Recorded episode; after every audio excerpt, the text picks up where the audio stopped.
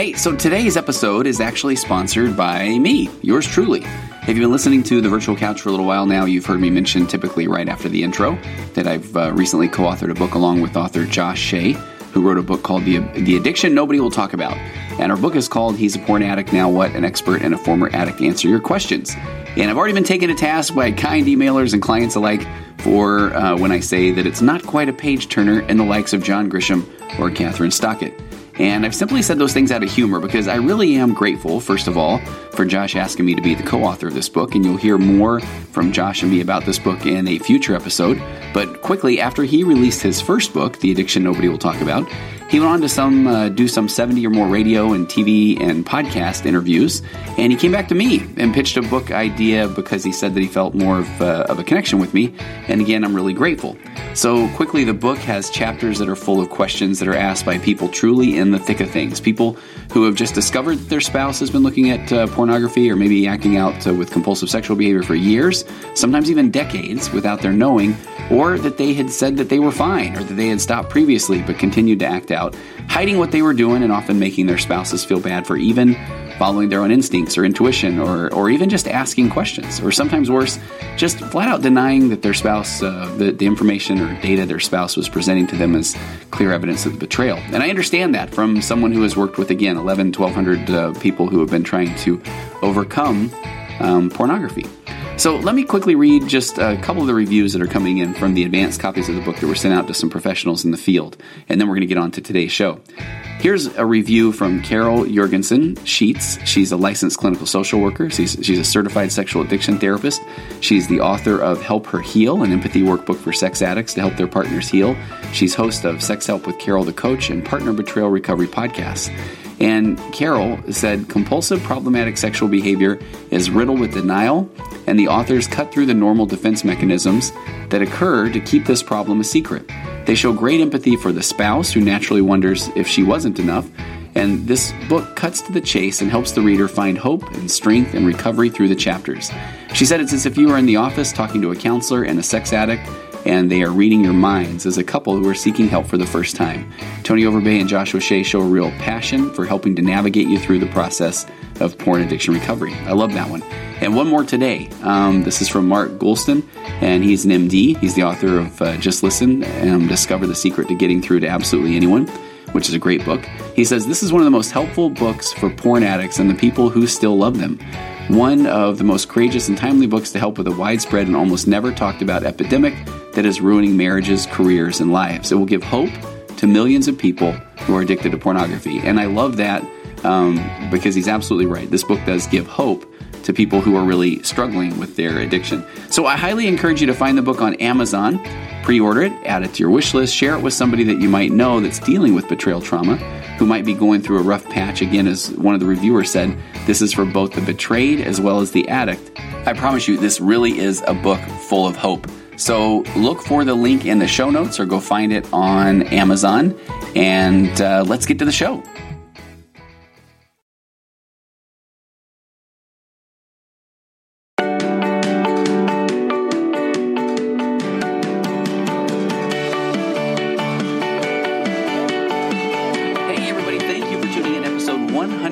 168 of the Virtual Couch. I'm your host, Tony Overbay. I'm a licensed marriage and family therapist, certified mindful habit coach, writer, speaker, husband, father four, ultra marathon runner, and creator of The Path Back, an online pornography recovery program that is helping people reclaim their lives from the harmful effects of pornography. If you or anybody that you know is struggling to put pornography behind them once and for all, and trust me, it can be done, in a strength based hold the shame, become the person you always knew you could be way, then please head over to pathbackrecovery.com and there you can download a short ebook that describes five common mistakes that people make when trying to get rid of pornography once and for all. Again, that is pathbackrecovery.com. And please visit the Virtual Couch on Instagram, where you'll find weekly questions and answers, typically midweek, as well as a little bit of Instagram TV by the end of the week. You can follow along there. You can find the Virtual Couch page on Facebook, as well as Tony Overbay, licensed marriage and family therapist there as well. Go like them both, why not? And if you have a minute, and I had asked for this as a birthday present, and people did uh, do uh, some reviews and some uh, subscriptions and sharing and that sort of thing. And I'm truly grateful. My birthday was over the weekend, so it's never too late for a belated birthday gift. But uh, but if you have a minute and you've enjoyed some of the Virtual Couch podcast material, please just do me a favor and then do please head over and rate or review or subscribe to the podcast wherever you get your podcasts, and that does help get the podcast in front of more people. And if you heard the ad at the beginning of the podcast, you already heard uh, more about my book. He's a porn addict now. What? An expert and a former addict to answer your questions. It's now available for pre-order on Amazon. And uh, a lot of the reviews are now posted on the Amazon link as well. So I'll spare you uh, reading some of the reviews again, but they're just they're they're encouraging. And uh, honestly, it's um, kind of unbelievable to hear some of the feedback of even some of the professionals who have read this, as well as some of the people that have been in the thick of betrayal trauma who have gotten some advanced copies. So please follow the link in the show notes and, and go check it out. I would be forever grateful for that as well. All right, let's get on to today's show. This is one of those that I've been wanting to do for a pretty long time. A former two time virtual couch guest, Christine Hammond, host of the very, very informative podcast, Understanding Today's Narcissist. Um, she's done an episode on narcissism and one on borderline personality disorder that I'll also include the links to those in the show notes. And those are absolutely phenomenal and they're they're informative and I hear people refer often to those in my honestly in my office in my practice as well as via email. But so I've been wanting to to talk about something that she posted about, wrote an article about a little while ago. And so um, I had had a client ask me actually if I was familiar with the concept of trauma bonding. And this is one of those moments where um, I have to practice what I preach. I have to be completely honest and vulnerable and authentic and raw and all of those wonderful things. But, you know, a lot of times I feel like, man, how have I missed trauma bonding? And so I wasn't really familiar with the concept. And so she pointed me to Christine's episode on the topic. She had a podcast episode on the topic. And I honestly listened to it once and then I immediately went through and I listened to it again, which is something I don't normally do. I'm not a guy that watches a movie a second time or reads a book a second time. Um, but with this one, I listened to the episode again because I was I was kind of uh, hooked. I was captivated, and it made so much sense especially with a lot of the people that I have been working with for a long time. People who are in relationships with um, people who have narcissistic tendencies or even people with full blown narcissistic personality disorder. But so the article, um, the article that she actually wrote an article that uh, was based on the episode she recorded or vice versa. The article is from a website called Psych Central and it's called How the Narcissistic Trauma Bond Ensnares. And I've now shared this article with a lot of my clients in particular. So just like um, my book looks at the uh, at things from the angle that the man is the betrayer or the addict, this article actually will work from the opposite angle, the angle of as the woman being the narcissist. But you can flip the genders if your situation is different. In my book, we kind of went with the um, where the data lies. And uh, when it does come to personality disorders, the overwhelming majority of narcissists are men, although personality disorders are no respecter of genders. So I've seen narcissistic women and I've worked with men who have had borderline personality disorder. So I, I know that a lot of times people can feel like every article on addiction is uh, coming from the woman as the betrayer and the man and the man as the betrayed and most of the articles you'll read on narcissism are coming as the man, man as the narcissist and the woman is the one who is um, in the relationship with the narcissist. But so, um, you know, I just kind of wanted to point that out before we dove in here. This one's coming from a little bit of a different angle. So I'm going to read Christine's article and be very upfront with that, of course, and uh, and and I'm going to point you to her article in the show notes. But I'm, I want to add my own commentary on here as well. So here is the uh, the article, and again, the article is called "How the Narcissistic Trauma Bond Ensnares" by Christine Hammond. She starts it by saying, uh, giving an example, she said Katrina couldn't believe how her friend was treating her husband at dinner. She was demanding, controlling, domineering, belittling, unrelenting, sarcastic, and unnecessarily rude. For some time now, Katrina suspected that her friend was narcissistic, and after the evening they spent together, she was even more convinced. So, feeling bad for her friend's husband, she gently confronted him, letting him know that she did not agree with her friend's treatment of him. And much to her surprise, the husband minimized the event and said that her comments were not that humiliating. Um, he said there were times when his wife was much worse and that this was mild by comparison. His response confused Katrina, so she watched and waited just to see how bad things could get. And after another gathering, her friend even threw an object at her husband, twisted the truth to make her husband look bad, and called him names. After seeing the dismayed look on her husband's face, Katrina again confronted him, and again he defended his wife. Befuddled, Christina took to or Katrina took to the internet to explain his response. And what she found was the term trauma bonding, which is loyalty and continued commitment to an abusive person despite the intolerable treatment. And again, let me read that one again. What she found was uh, the term trauma bonding, which is defined as loyalty and continued commitment to an abusive person despite the intolerable treatment. In the case of a trauma bonding to a narcissist, Christine Hammond said there tends to be a persistent denial of the problem even when others bring the evidence to light. So, how does this happen to people? And Christine goes into a list that we're going to cover. But just to, to, jump in now and kind of give my, my two cents, um, there are a couple of things that I still remember very well, uh, particularly early on in my practice. When when Christine defines the trauma bond, where she talks about its loyalty and continued commitment to an abusive person despite the intolerable treatment, you know, this is the thing where everything I believe is truly on a spectrum. You can look at this, and if somebody right now is saying, "Well, it's not, it's not abusive," or "It's not the, the treatment isn't intolerable," um, I, I, just kind of want want you to sit back and just listen to the whole uh, this whole podcast in general because abuse um, that word even means a lot to different people. And so sometimes when people are in the trauma bond they don't necessarily want to view this as abuse. They want to see this as um, you know, he's just being difficult. Here is where if I'm going from the angle of the husband being the narcissist, or he's had a bad day, or he's tired, or those sort of things. And then when she even d- puts in the definition here, intolerable treatment, a lot of people feel like, well, I'm, I'm making it through, I'm tolerating it. So that doesn't mean though that that's a healthy marriage, or that doesn't mean that that's how a marriage should be. So I kind of want to just frame this article um, with some of that that understanding. So, and this is pretty deep too. When when she says in here that there tends to be a persistent denial of the problem, even when others bring the evidence to light. One of the things that I find often is when people do kind of become a little bit more aware that they might be in a relationship with someone who is emotionally abusive or somebody who might have narcissistic tendencies or might even be a full blown narcissist. A lot of times when they finally kind of take a step back, they, they a couple of things happen. One is they'll realize that their family or friends have been kind of making them aware of that they don't feel that that treatment's right for a while. But it can be so hard for somebody close to someone suffering um, from narcissistic abuse to even try to bring this to light. A lot of times people try, and I work with people who are, have tried to bring this up with a family member. A lot of times when people learn that this is a little bit of my uh, area of expertise, um, I will have clients come in and say, "How do I help my How do I help my sister in law?" or how do I help my, you know, how do I help my brother get out of a relationship with a narcissistic woman or narcissistic man? And uh, and it's a difficult question because you want to just tell the person, hey, you you don't need to be treated that way.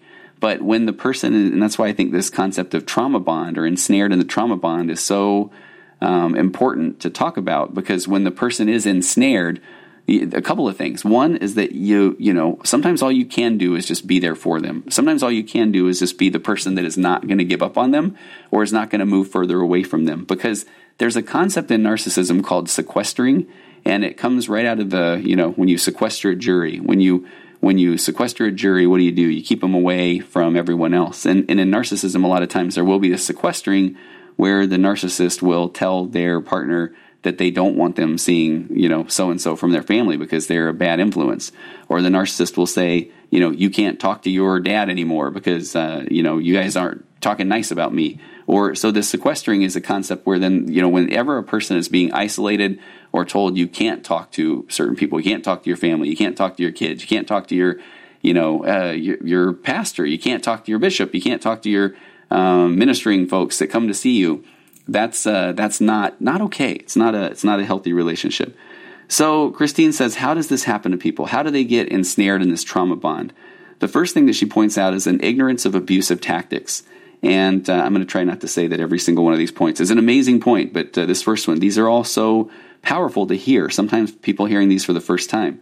Most people are conditioned to believe that abuse requires some sort of physical mark and only happens to uneducated people. And and I love that she includes that that only happens to uneducated people because I think a lot of people will recognize that abuse doesn't necessarily have to to have some sort of physical mark. Not even man, well, let me take that back. Not even necessarily a lot of people, but a lot of the people that I'm working with that are that uh, that maybe otherwise, I mean, they, they live in nice neighborhoods, they have a nice house, they vacation well, they do these sort of things. They're going to say, okay, this isn't abuse. You know, I'm not being I'm not being hit or you know that sort of thing. But Christine points out that there are seven categories of abuse. There's physical abuse, which is the one that we kind of know about. There's emotional abuse, which is a lot of what uh, happens in relationships with narcissists. Um, there's verbal abuse. There's mental abuse. There's sexual abuse. There's financial abuse, and there's spiritual abuse. And we could do a podcast on all of these. I mean, financial abuse is overly uh, controlling of the finances in the home. Spiritual abuse is oftentimes when someone is is um, they can be spiritually gaslighting someone. They can be telling someone that even their ideas of uh, of God or their ideas of what they feel is right spiritually are wrong. So, and most studies show that abuse is prevalent in all socioeconomic groups, cultures, intelligence levels, and ages. So, thinking that quote it can't happen to me is the easiest way to fall prey to an abusive person. So, again, those um, seven categories physical, emotional, verbal, mental, sexual, financial, and spiritual. And the sexual abuse isn't always even just what we think of when we, when we think of the term sexual abuse. Sexual abuse can also be um, withholding sex, demanding sex, uh, leveraging with sex, uh, manipulating with sex, all of those things um, are also fall into that uh, concept of sexual abuse.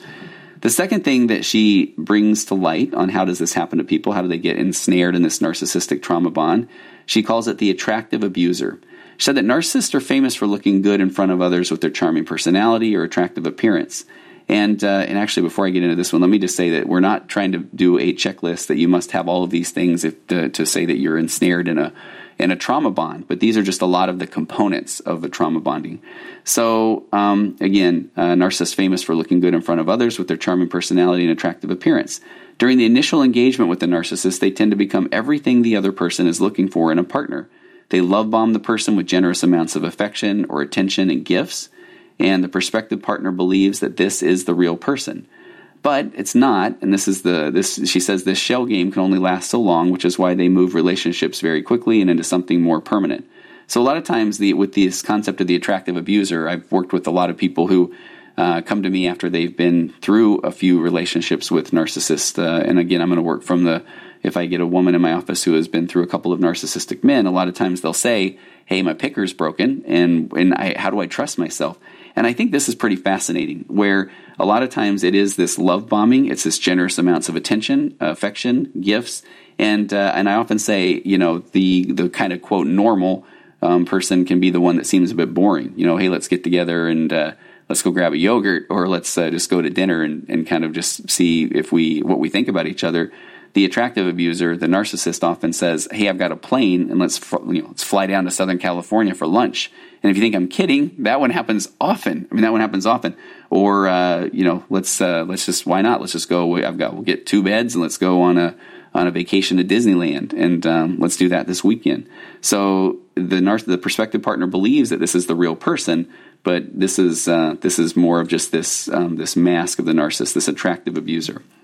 Uh, the the next thing, so the third thing she's talked about. So the first one was ignore ignorance of abusive tactics. The second one is the attractive abuser. The third one is initial angry outbursts. So in the beginning, when the narcissist explodes, it seems so out of character. So the partner easily accepts the narcissistic explanation of blame shifting as an excuse for their behavior. And uh, Christine says, slowly the narcissist starts to criticize their partner by saying things like, "You made me so mad." the partner desperately wanting to things to return back to their initial encounters molds themselves into whatever the narcissist says they need. And unfortunately, one transformation is not enough, and the narcissist begins to demand more and more. And so, man, this in every one of these, I you know I've been working in this uh, field, working with women, especially particularly women who are in relationships with narcissistic men for a very long time. And so I can I just have so many examples that come to mind here, where you know narcissist explodes. You'll see somebody explode at a you know, at a waiter um, at, at, a restaurant, or explode with somebody even in their family, or somebody that uh, a lot of times it is people who are um, I don't know maybe that are uh, what's the what's the phrase? They're they're uh, people that are trying to help people desk uh, clerks or, or you know these sort of things where somebody just explodes the the narcissist just explodes and then this blame shifting that it was either man I'm sorry I've just had a bad day or I haven't gotten a lot of sleep or I was just so angry about the traffic on the road or then a lot of times it'll turn around into you know, you, you made me feel that way. Like you've just kind of been hounding me all day and I've just really frustrated, or you couldn't make up your mind uh, when they were asking what you wanted. And so finally, I, I, just couldn't take it and I exploded. But if you would have just made up your mind quicker, and so this is where we start to see the uh, kind of the initial, what, what eventually grows into some pretty big gaslighting conversations. Um, narcissistic trauma bonding. The next point she makes is uh, this one's where things kind of get. Uh, I mean, they're, they're, all they're all real, but uh, this is where it gets pretty um, I don't know, I, where I, I see things really start to shift in the relationship. Um, Christine says it becomes addictive. So the harder it is to please the narcissist, the harder the partner tries. Achieving some small token of gratification becomes a drug of sorts. The partner gets a high out of obtaining even small amounts of the love bombing from before, and it's no different than an addiction to a drug. The first trip is the best, and everyone after that fails by comparison, yet the person is hooked, so they keep trying over and over the partner becomes becomes unable to see their own fall in this downward spiral. And the reason why I kind of paused a little bit before I, I started talking about this concept of it becoming somewhat addictive is I've had a couple of clients that I've been able to work with for a while that uh, I really feel like have been able to you know build rapport, uh, gain trust, um, mutual trust. And when when people kind of start to come to terms with this, this it becomes addictive. That's uh, that's a really big realization. Where when the the person who's in the relationship with the narcissist starts to recognize that they almost start to do anything they can to make the narcissist happy. This is the one where um, a lot of times where I feel like even things like the sexual abuse comes into play, or even the spiritual abuse comes into play, where the the partner who is um, in the relationship with the narcissist will knows that okay, you know, if, if we'll just end up having sex, then everything's going to end up being fine. Even if I don't want to, even if I've told the person that I'm not in the mood or that I don't feel well, or um, a lot of times this is where it will finally lead to the person who is being abused by the narcissist to finally just feel like, you know what, it's not worth arguing. And so they kind of give in to the gaslighting. Okay, you, you know, you're right, you're right. I, I wasn't being very Christ like right there. Where, again, that's not a productive thing to say. So it becomes addictive, and uh, people continue to try to just do whatever they can. And sometimes they scramble because they, they kind of uh, basically have all a few things in their you know quote bag of tricks um, to be able to try to appease the narcissist. And so they go through them very quickly trying to find the right one that in that moment will make the narcissist calm down. And, uh, and I think that in that too, what's pretty fascinating is it says the harder it is to please the narcissist, the harder the partner tries. And I think this is one of those things where people that are in relationships with narcissists continue to try and find or say or do the thing that they feel like will cause the aha moment for the narcissist.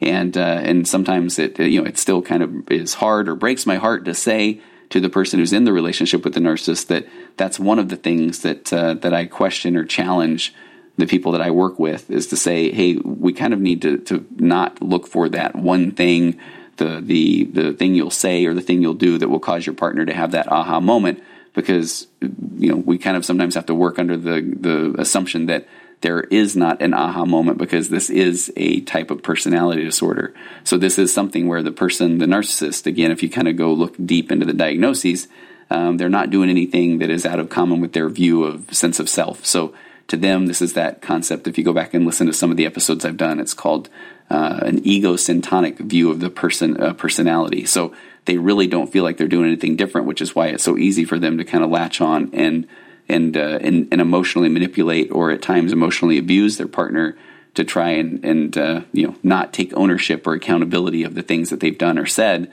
because at their core they truly don't feel like they've done anything wrong that it really was everyone else's fault. Uh, the next thing that uh, Christine mentions that can cause people to fall into this um, snare them in this trauma bond. Says addictions have rewards and consequences. So she said the reward of addiction, in this case pleasing the narcissist, is a release of the happy hormone dopamine. And she says this feeling of euphoria can make a person feel that they can do anything. By contrast, the consequence of an addiction, so this is when the narcissist becomes abusive, is a flooding of the stress hormone cortisol. And she said this puts a person in fight, flight, or freeze, or faint mode, and diminishes a person's ability to think straight. And Christine said it takes a good 36 to 72 hours for a person to fully recover from this hormone. And I thought this was pretty fascinating. So when I've worked with people with um, stress, anxiety, and you talk about cortisol, you often say that, you know, if, uh, let me kind of take you back to a training actually that I went to one time. This is a funny story. I think I've told it on some other podcasts. But when I went to one of my first trainings on anxiety, we were learning the concept of where, you know, when someone starts to feel anxious, their their brain is kind of warning them. Their brain thinks that they're doing them a solid, and their brain says that, hey, this might happen, or this might happen, or what if this happens?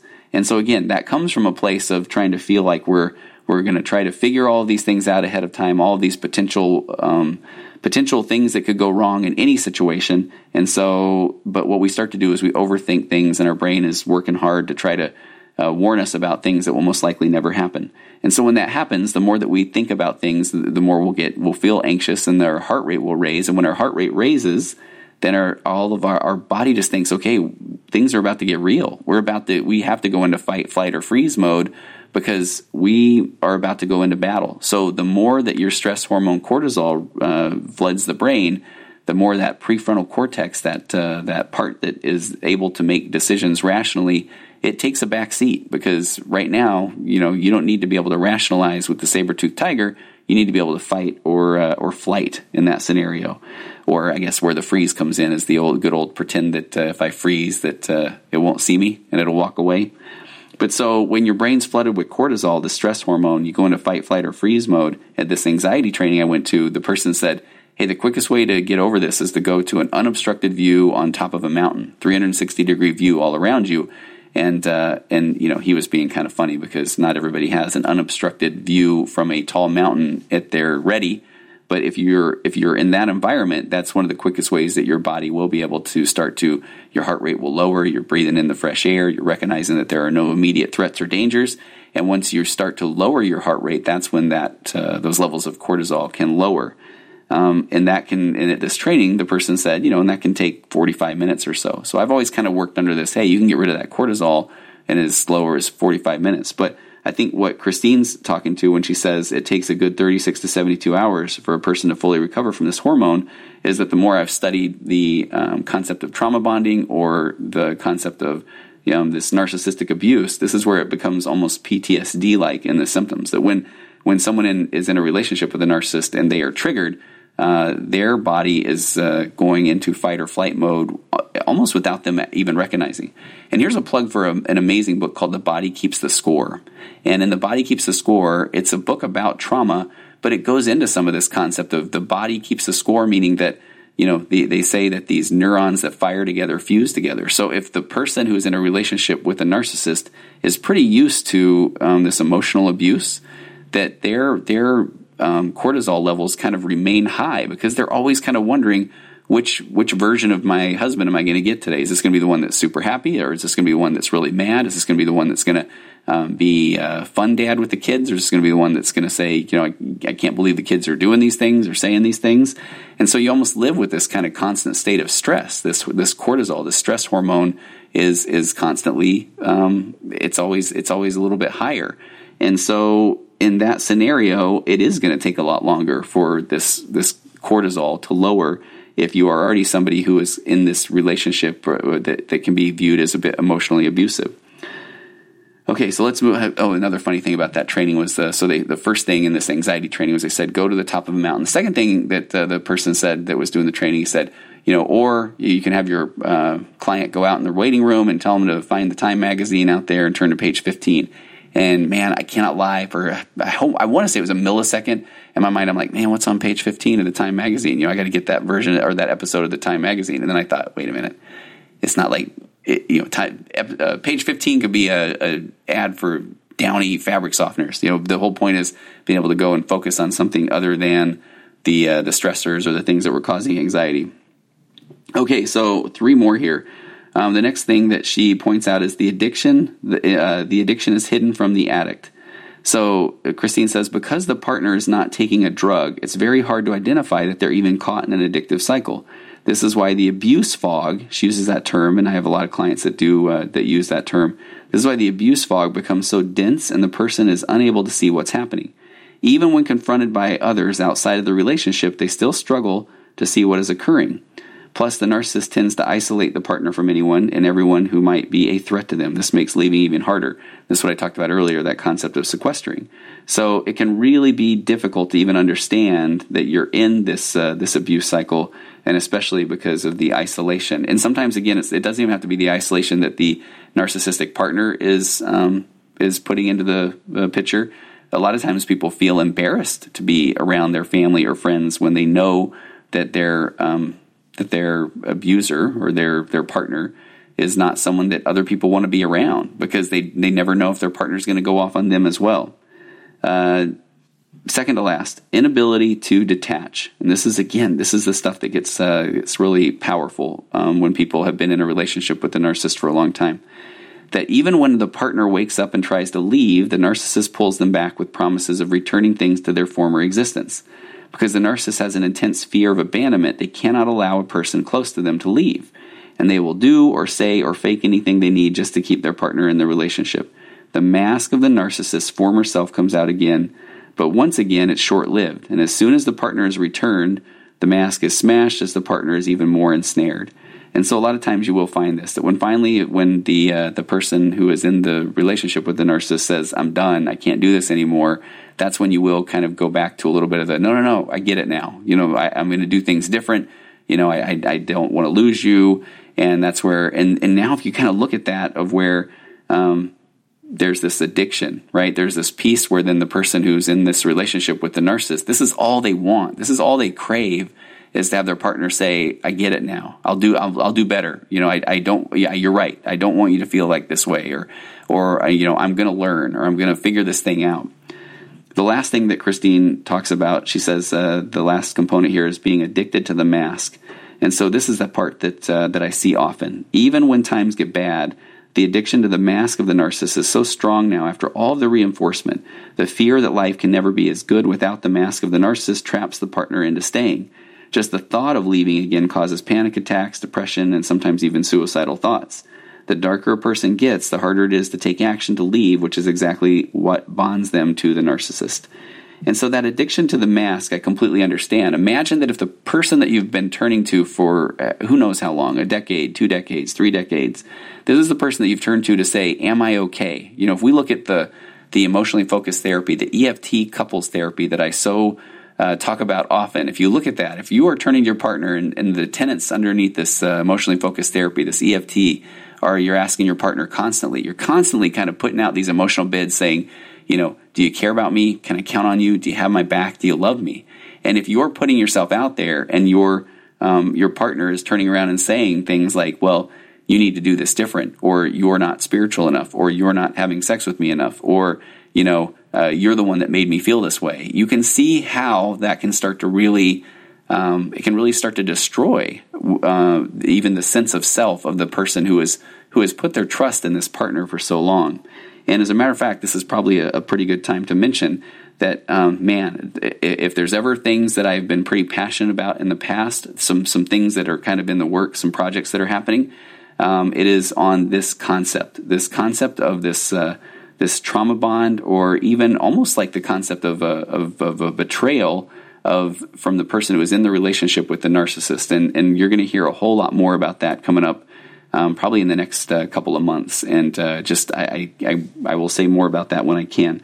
And actually, if you've listened this long, um, I really would encourage you to shoot me an email at contact at tonyoverbay.com if you if you might be interested in um, just participating, and, and it'll be a, a very safe uh, group where there might be some more discussions about um, how to how to manage if that's where you're at, or how to even break free from a relationship that you feel might be with someone who is uh, displaying narcissistic tendencies or may have full blown narcissistic personality disorder.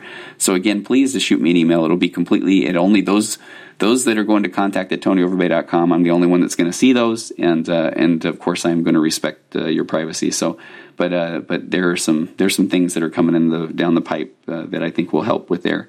So addicted to that mask though. Um, a couple of thoughts that I don't think I hit earlier that I jotted down some notes.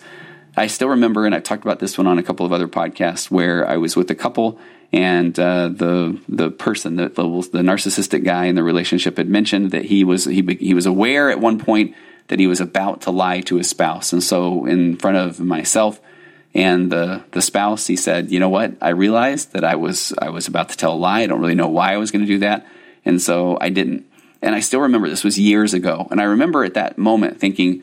Uh, and I ended up talking with the client about this often, where we would just say, "Okay, see, um, he gets it. He can get it."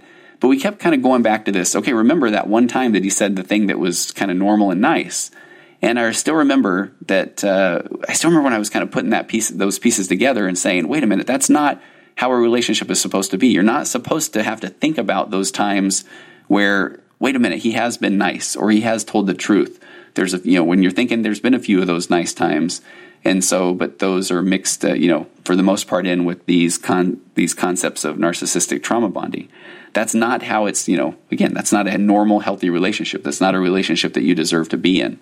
And uh, and so if that's the case, you know, the, the relationship is, is primarily we want the relationship to be, be based on a lot of, of good moments, a lot of interactions, a lot of connection, and then there might be some bumpy patches, but but those bumpy patches are few and far between, and those are things that you can work through either together or through counseling. I mean, that's uh, that's a big thing as well.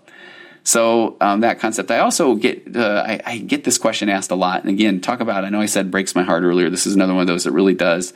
When people will say to me, "Hey, is it normal to not be so excited when I hear my my partner's car pulling in the driveway, or when I hear the garage door open?"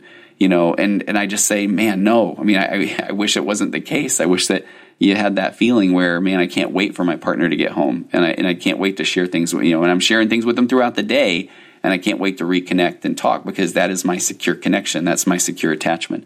If that is not your experience, then I really do just. Uh, I was going to say, I beg of you. I kind of do beg of you, but. Um, seek help, even if you just need to go talk to somebody yourself. I think that's a great idea. If your partner doesn't want to go to see a therapist, no problem.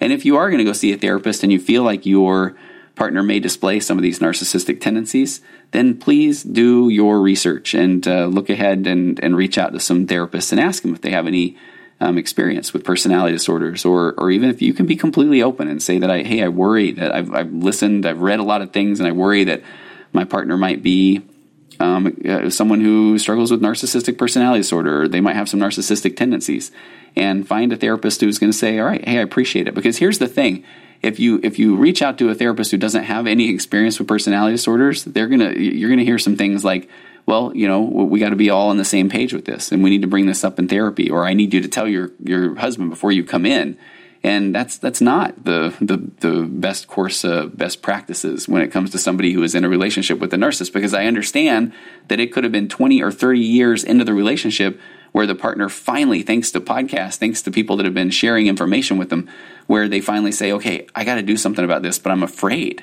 You know, if you're afraid, um, go talk to somebody individually first. Seriously, uh, please do, and uh, and just kind of you know learn more about um, have somebody that you can safe that you can bounce ideas off of and share experiences with somebody that has, that speaks fluent personality disorders or, or perhaps speaks fluent narcissist uh, narcissism. Um, okay, the article, uh, she finishes it, Christine finishes it by saying, once Katrina understood what was happening to her friend's husband, she employed a different strategy. Instead of trying to wake him up, she came alongside him and offered her friendship to him instead of his wife. This allowed him to feel more comfortable with her, and he eventually confessed his frustration. When Katrina revealed to him her discovery of trauma bonding, he finally took action and began to see a counselor. And I know that that wraps up, uh, and then they lived happily ever after. But man, Christine nailed it at the end of this article because what happens is if you're constantly trying to say, "Look, you got to wake up. You you shouldn't be dealing with this." It's you know at some point, at some place, the person in that relationship knows that they shouldn't be putting up with this, but there's so much more to it. And so the person does need to have a safe place. They need to have a friend. They need to have somebody that can just listen to them because when somebody says you need to do something about it, immediately they go into that narcissistic trauma bond. They go into fight or flight mode. And when they go into fight, well, then, then it's fight, flight, or freeze. They're going into freeze mode typically. And a lot of times that's where they're going to disappear. I've had, I've had clients I've worked with where, you know, we identify these things and, and, uh, they might even be telling their, their husband that they're working with a therapist and they're trying to become better. And then the, the hard part is once the more they learn, sometimes the more empowered they feel. This isn't the difficult thing. I, I framed that wrong but then a lot of times, you know, if the narcissist kind of catches wind that their spouse is starting to feel more empowered or starting to ask more questions or starting to set more boundaries, a lot of times the narcissist is going to kind of double down on their emotionally abusive tactics, the gaslighting, the the withdrawal, the uh, the emotional manipulation. So, but so I think it's very important for you to have a safe person, safe place, a professional you can talk to to uh, to bounce these ideas around. So hey, I appreciate you sticking around. If you've stuck around uh, this long, then you know I, I do. If you're in a relationship where you worry about this being ensnared in a trauma bond, or if this does sound like something that you've been struggling with, or that somebody you know is struggling with, first of all, if it's somebody you know, see if you can get them this podcast and let them uh, listen to this, or point them to the article that I'll have in my show notes from Christine Hammond um, on the, this trauma bonding. And if it's something that you're involved in, then do more research. I mean, you're welcome to do that uh, do send me an email, contact at tonyoverbay.com. You can let me know that uh, you might have identified with some of the concepts of this article or this podcast and that you wouldn't mind uh, maybe participating in a, there's going to be an online group and there might be some more there too that will help you because uh, help is out there. I've worked with um, I have countless numbers of people who have recognized that they've been in relationships with um, people that are struggling with narcissistic tendencies or narcissistic personality disorder. And there is hope. I, I promise you, there really is hope, and uh, and you deserve it. You really deserve to be in a healthy relationship or a relationship with somebody who um, who does care about you. And even if that feels overwhelming or too much, you deserve to have the tools that will help you. What I always like to say: raise your emotional baseline and help you be in a better place, so you can be there for your kids, or that you can do things that will help make you feel like you are um, you matter, like you count, because you really do. All right, hey, thanks for sticking around this long, and uh, and I will see you next time on the virtual couch.